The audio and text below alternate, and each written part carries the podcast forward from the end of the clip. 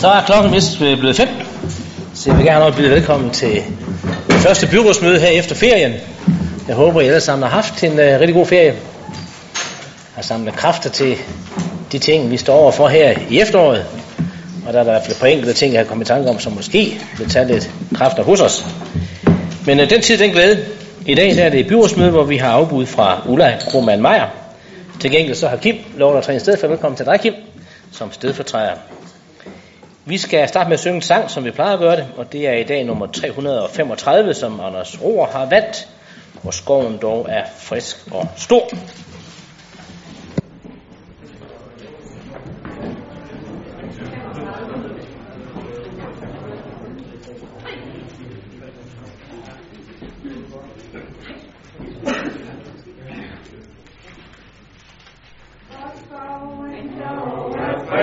Cristo, tu, tu,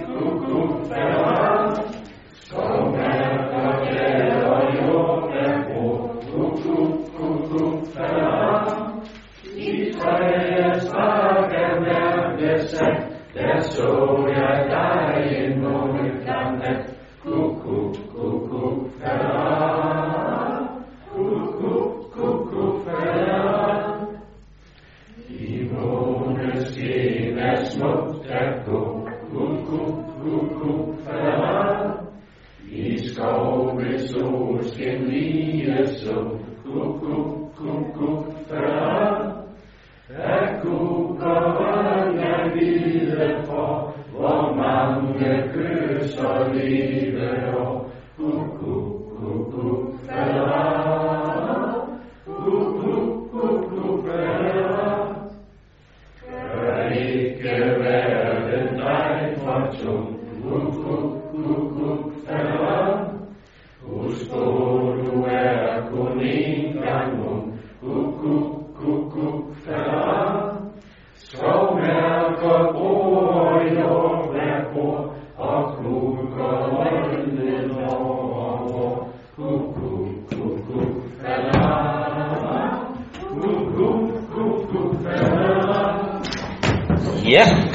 tak for det.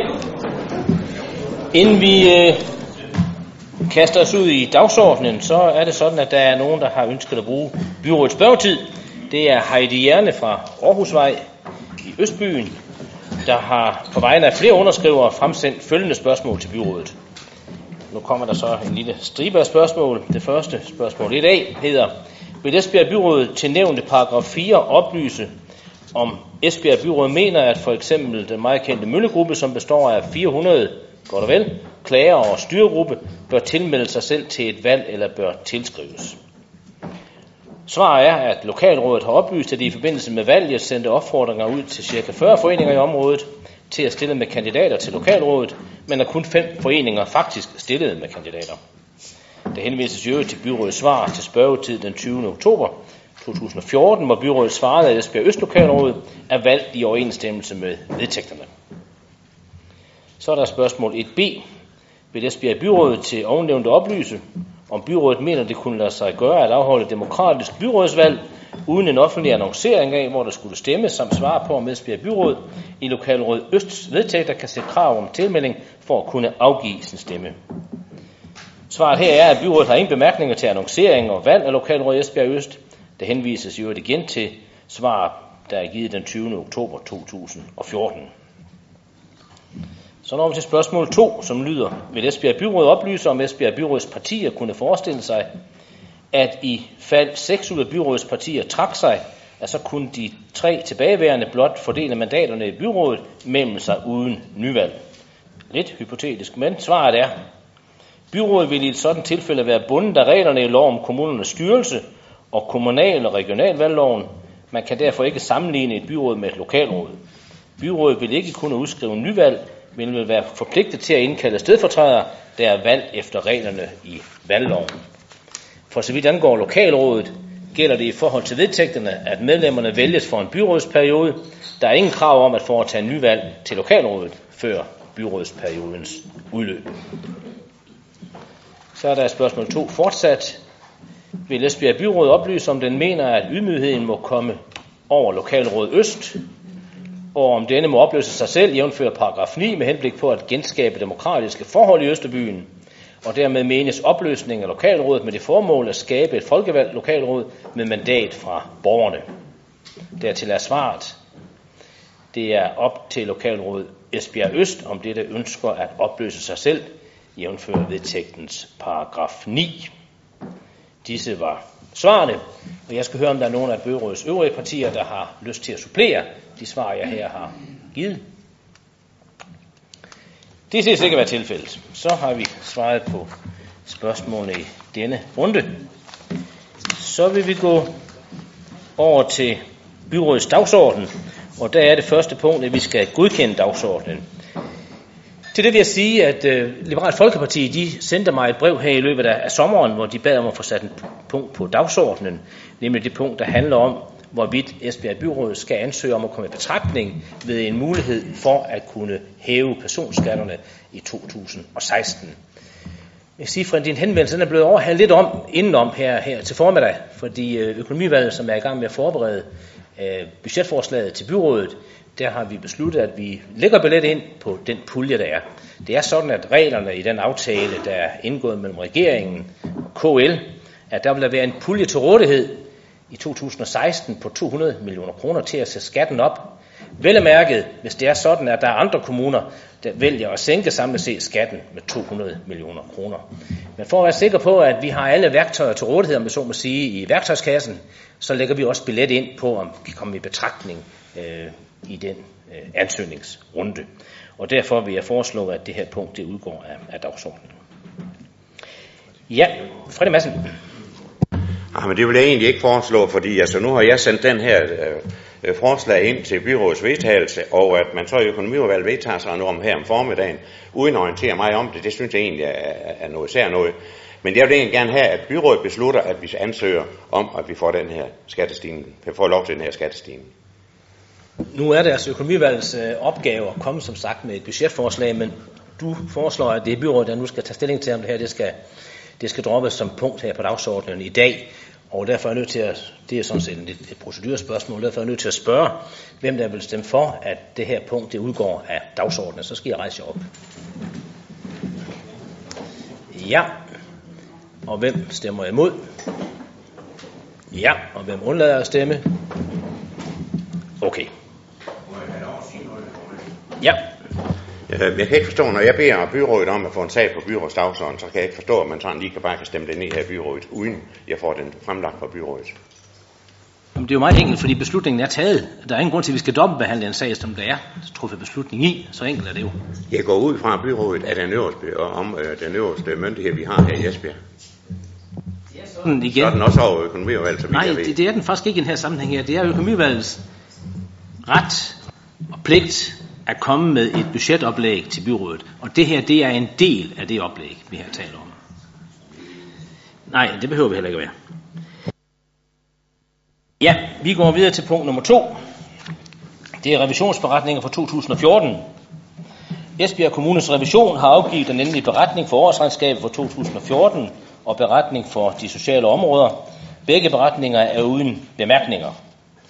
Revisionen har dog anbefalet, at kommunen udarbejder fælles retningslinjer for udbetaling af flex saldi, samt at udbetaling af overtid og flex altid skal godkendes af en leder på højere niveau. I forbindelse med forvaltningsrevision på boligområdet har revisionen også en anbefaling, nemlig at kommunen fremadrettet foretager kontering én gang årligt, samt at kommunen overvejer, om samtlige administrative opgaver på området kan overdrages til DAB. Forvaltningen har taget anbefalingerne til efterretning. Når byrådet godkender beretningerne, er det et udtryk for den endelige godkendelse af årsregnskabet for samlet set 2014. Og jeg vil godt i den forbindelse rose vores forvaltning for veludført arbejde.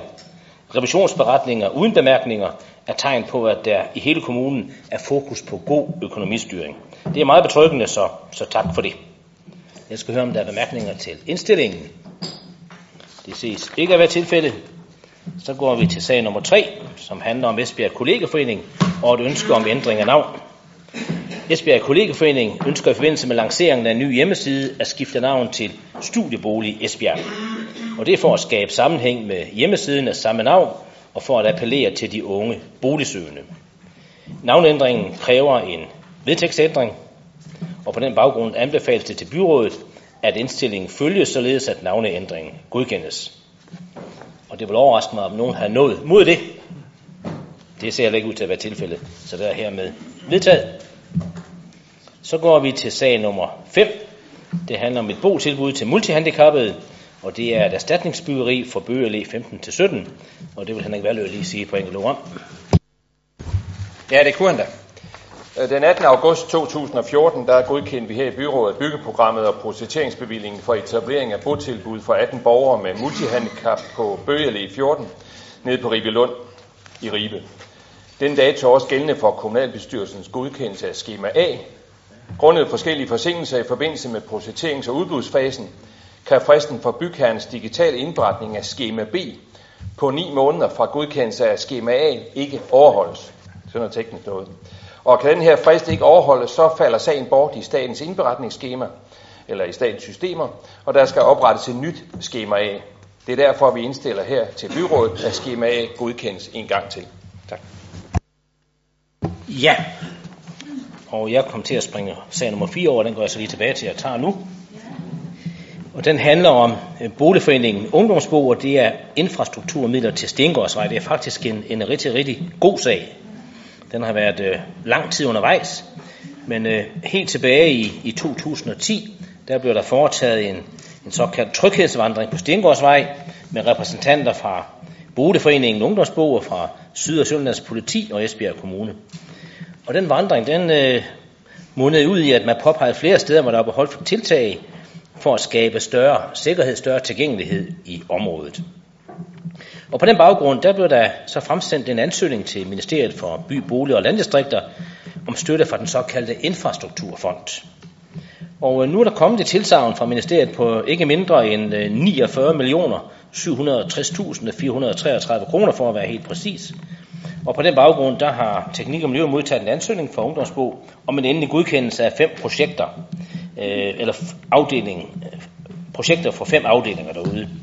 Og de penge skal så bruges til beplantning, der skal laves nye belægninger, der skal laves faste overflader på eksisterende bærlag, der skal laves afvanding, der skal laves belysning, der skal laves en lang række ting, som fremgår af en, af en større ansøgning, som ligger på denne sag. Og på den øh, baggrund, der anbefales det til byrådet, at indstillingen følges, og at det her projekt det godkendes. Og det skal jeg høre, om der er nogen, der har bemærkninger til. Det var der fra Johns side. Værsgo. Ja, jeg vil i hvert fald lige starte med at sige, at vi selvfølgelig øh, kan støtte indstillingen og, og, og godkende projektet. Men vi vil da ikke øh, undlade fra Socialdemokraternes side også, som øh, Johnny Søtrup gjorde det indledningsvis her, at rose det projekt, rose det initiativ, øh, der er taget her.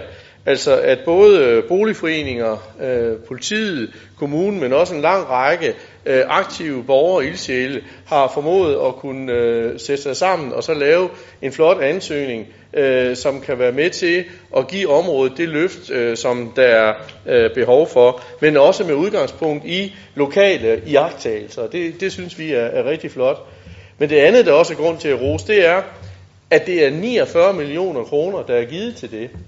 Og samtidig hænger, hvad skal man sige, de initiativer og de her ting rigtig godt sammen med de visioner og de planer, vi har i Esbjerg Byplan, for eksempel omkring det løft, vi kalder hjerne, uddannelse og boligområde, øh, hvor der er en fantastisk sammenhæng med de initiativer, der er her, som der nu gives 49 millioner til på baggrund af nogle flotte øh, lokale initiativer, og så at, at vi også sammen med det kan, kan få kan få, øh, hvad skal man sige, ben til at gå i forhold til de visioner, vi har for at udvikle hele det område som uddannelsesområdet med Esbjerg Øst øh, Banegård, med en lang række af de ting, vi gerne vil have med nu udflytningen af, af Syddansk Universitet til UC Syddanmark. Så samlet set, så tror vi, at øh, med det initiativ og det flotte initiativ, de andre visioner, vi også har, så vil det her kunne blive løftet rigtig flot. Så stor ros til initiativtagerne til den her ansøgning. Ja, der er ikke flere, der har markeret sig noget hermed vedtaget. Så går vi til sag nummer 6, der handler om etablering af plejebolig, eller rettere det modsatte af det. Henning Rav. Ja, det er jo fuldstændig rigtigt, hvad borgmesteren siger. Det er nærmere det modsatte. I forbindelse med budgetlægningen for 2013 og overslagsåren 2014 til 2016 blev det besluttet at opføre 54 nye plejeboliger med tilhørende servicefaciliteter ved Østerbycentret. Nu viser det seneste forløb, den seneste forløb i sektorplan for området i midlertid, at der ikke er behov for flere pladser i Esbjerg Øst de første mange år. Og da Esbjerg Kommune som bekendt står over for store budgetmæssige udfordringer, indstiller Sundhed- og Omsorgsudvalget og Økonomiudvalget til byrådet, at udvidelsen af Østerby Centret ikke gennemføres. Tak. Tak for det. Conny Geisler. Ja, vi synes, at vi har handlet øh, med omhu i forhold til den økonomiske situation, og vi har spurgt ind til dækningsgraden, altså dækningsgraden i forhold til området af plejehjemspladser. Øhm, altså, hvor mange plejehjemspladser skal der være i det område? Indstillingen skulle betyde, at øh, ældre borgere, der har brug for at få plejehjemspladser, øh, de kan faktisk blive i lokalområdet alligevel. Som der står i beslutningen, så betyder det, eller det skulle betyde i hvert fald, at der ikke vil øh, være færre pladser på den måde, at borgerne de vil kunne sikres, at de bliver i lokalområdet. Så, så vi synes, at vi har vist øh, rigtig god øh, omhu i den her situation. Tak. Men jeg synes sådan set også, at det er fint at udvise rettidig omhu, men jeg må sige, at jeg var lidt øh, overrasket over, at vi så kort tid efter, at vi jo dybest set har haft den og vedtaget den på, øh, på vores budget og afsat midler til øh, det her anlæg, at vi så lige pludselig ikke har behov for det alligevel. Så jeg håber da, at man er inde og kigge på sektorplanen igen, sådan så at vi ved på det fremadrettede, hvad der rent faktisk er behov for i de kommende budgetforhandlinger, så vi ikke øh, skal til at lægge ekstra penge ind til anlæg på området, for så efterfølgende at, at pille dem ud igen. Fordi hver gang vi skal lægge anlægskroner ind, så skal vi jo spare på driften. Så øh, det håber jeg, at man vil tage af notam i, i Sundhed- og Omsorgsudvalget. Freddy. Ja, men vi, vi har besluttet, at, til, øh, at vi vil ikke udvide øh, Østerby, eller hvad her, det er plejehjemmene ude i Østerby Center også. Og det har vi ud fra den forudsætning, at vi mener, at der i området er plejehjemspladser nok, i hvert fald over en vis periode. Men dermed ikke sagt, at vi sådan set stopper med, med plejehjemspladser i Østerby Center. Det her det er kun udvidelsen, vi taler om. Og øh, den er, vi sådan set, den er vi sådan set enige om i udvalget, at vi synes, det er en god idé at gøre de her ting. Fordi når der ikke er på nuværende tidspunkt er behov for det, så vil vi gøre det på den måde der.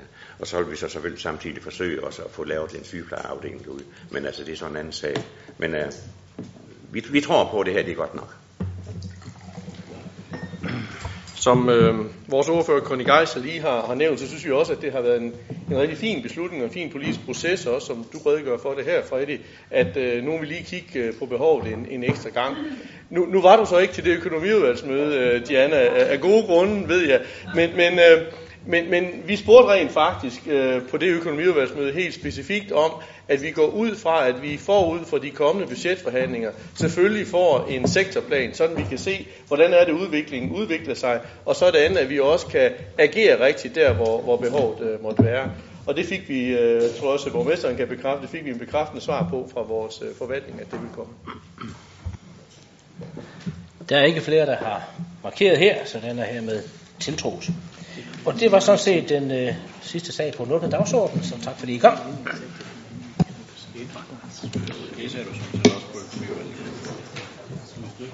Det